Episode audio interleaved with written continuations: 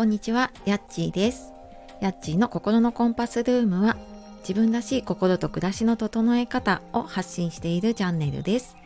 本日もお聴きくださいましてありがとうございます。えー、いかがお過ごしでしょうか？いつもね、聞いてくださっている方、そしていいねやコメント、最近フォローしていただいた方も本当にありがとうございます。えいつもね、これが本当励みになって私も続けられております。ありがとうございます。で、えー、土曜日はですね、えー、がんサポートナースの人生を豊かにするラジオ、片岡幸子さんのチャンネルの心のスポンサーを担当させていただいております。で、まあなんとなくね、それにちなんで 土曜日は介護とかね、そういう感じの話をさせていただいていることが多いんですけれども、えー、今日はちょっと私がえー、まあ、長年働いていたその介護の仕事をしていた時の話で、えー、自分をすり減らして働いていたケアマネ時代っていう話をしようかなと思います。なんか自分でちょっとなんか言っててなんかななんて話をするんだろうってちょっと思っちゃったんですけれどもあのあえ、ー、と改めて言うと私今はフリーランスであのライフコーチとかソーシャルワーカーとして活動しているんですけれども、まあ、その前は20年ほど社会福祉士とかケアマネージャーとして介護の相談の仕事、まあ、在宅介護のね現場で働いていて、まあ、その時にねちょうど私自分の父親の介護とか看取りっていうのも経験してきて、まあ、結構ね介護をんにな馴染みがあるというか 本当になんかずっとね介護に携わっていあの来た感じなんですね。であの、まあ、20年間ねその介護業界というか仕事をしているともうそこしか知らないのでもうそこでの仕事だったりとかそういう働き方っていうのがもうなんか自分の中って当たり前になっていたのであのやっぱりね在宅介護ってうーんなんかその時間通りに終わるっていうこともなかったりで休みだからってきっちり休めることもなかったりで、まあ、夜だろうがね休みだろうが何か緊急事態があればやっぱり常に会社の携帯を持っていたのでそこに連絡が来たら緊急で対応するっていうのが結構もう私の中では当たり前になっていたんですね。もうなんか20代のね前半からそういうのをやっていたのでって思っていたからなんかそのかといってなんかその全部働いた分がね給料出るかっていうとまああのあまり大きな声では言えないですけれども あのサービス残業になっているところもねやっぱり多いで大きく多かったんですね。であの残業は出るけれどもやっぱり、ね、無限に出るわけじゃないしかといってやっぱりその利用者さんのところに訪問にも行かなきゃいけない。でも事務仕事もしなきゃいけない。電話対応もしなきゃいけないっていうとどうしてもねあの時間内って絶対絶対とは言えないけれども終わらなかったりっていうのがあってなんかそのサービス残業したりとか休日出勤とかもなんか当たり前のようにやっていたしもうなんか周りがみんなそうだったしねでなんかそれがこうなんかそうやってる方が偉いじゃないんだけどなんかそうやってるのがすごいんだみたいななんかそんな変な風潮のある会社もあったりしたぐらいだったんですよね。でなんかなんかこれだけ残業してるんだみたいなあのなんかねそういう風潮があるような会社もあったんですね。まあ、私ちょっといくつか転職してるんですけどだからなんか私もあなんかそういう風にやってるのがすごい充実してるんだみたいなちょっと錯覚に陥ってたんだけれどもでもなんかやっぱり体調崩すことも結構多くってでんなんか突然ねすごい高い熱が何日間か続いたりとかもうなんか急にこううんともう朝起きられないぐらいに体がだるくなっってしまったりとか、まあ、これ多分結構メンタルやられてたと思うんですよね。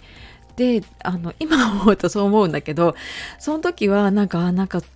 あの会社に行けない自分がダメなんだみたいな風にもうどこまでも自分をすり減らしてたなって思ってすごい自分の気持ちをね置いてきぼりにしていたんですよね。でもなんかそんな具合が悪いのに自分がやらなきゃいけないとかなんかもうやめたいなとかって思った時もあったけどいや自分が辞めたら迷惑かかるんだみたいな風に思ってねすごい頑張ってたしなんか本当にあの同じね仕事をしてる人本当頑張ってる人がすごく多かったなって今思ってもねあの感じます。で私は子供が生まれてから、えー、と仕事復帰してから管理者としてその事業所のねあの管理とかマネジメントとかもしていたんですけれどもいや私なんか上に立つの合わないなって すごい思ったのが、まあ、やっぱりいろいろ新規の方のねご相談とか来るんだけれどもあので、まあ、もちろんね何人かそのえーと、ななんていうのかな一緒に仕事をしているね同僚がいたりとかするのであでやっぱりこうみんな持ってる件数いっぱいいっぱいだったりはするんだけれどもでもあの、まあ、なるべくね自分のところで受けようっていうふうにやっていたのであとはまあ、あの中間管理職だからね、上からはあの数字のことも言われるから、やっぱりあんまりそれを断ったりとか、他のところにお願いするっていうのじゃなくて、えっ、ー、と、まあ、なるべくちょっと中でって思うんだけれども、なんかね、あの、人に頼むのを遠慮しちゃってた私は、まあ、一応頼むんだけれども、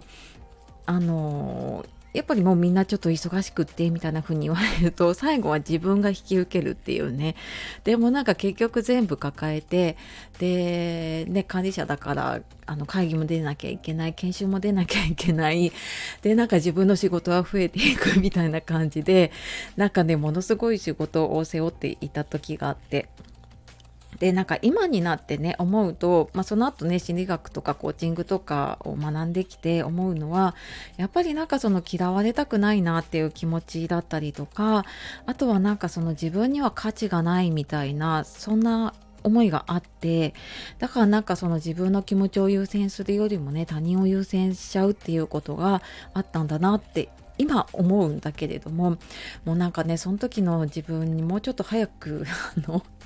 気づいてほしかったなって思いながら今喋ってるんですけど、うん、なんか本当ねそんな風に思ってた時があったのでうんなんか本当にそうやってすり減らしてね働いている人こそなんかそういうちょっとこう自分を大切にするとかあの、まあ、自己肯定感っていう言葉になるかもしれないけれども なんかそういうものをあの高めるっていうことをね現場の仕事も大事だけれどもなんかそういうものをもうちょっとあの学ぶ機会ってっていうのがねあればよかったなっていうのをすごく思っています。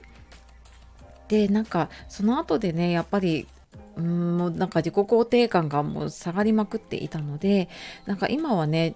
うんとまあ、本当に小さな習慣なんだけれども手帳に毎日こう3つ良かったこととか感謝をね書くようにしてなんかそれを続けていったら少しずつこう取り戻せていけたなって思うんだけれども なんか本当にねあの今も介護の現場で働いている方ね、あの多分他人を優先しなきゃいけない場面もすごく多いと思うし、うん、だけれどもやっぱり自分がねそれで体調崩したりとかしてもやっぱ自分の人生はね自分で決められるし あの自分で選べるからねあの本当に大事にしてうん、いけるといいなと思って、まあ、そんな願いも込めてね今日はあの私の 自分をすり減らしていたケアマネ時代の話をしてきました、えー、最後までお聴きくださいましてありがとうございました。では素敵な一日をお過ごしください。じゃあまたね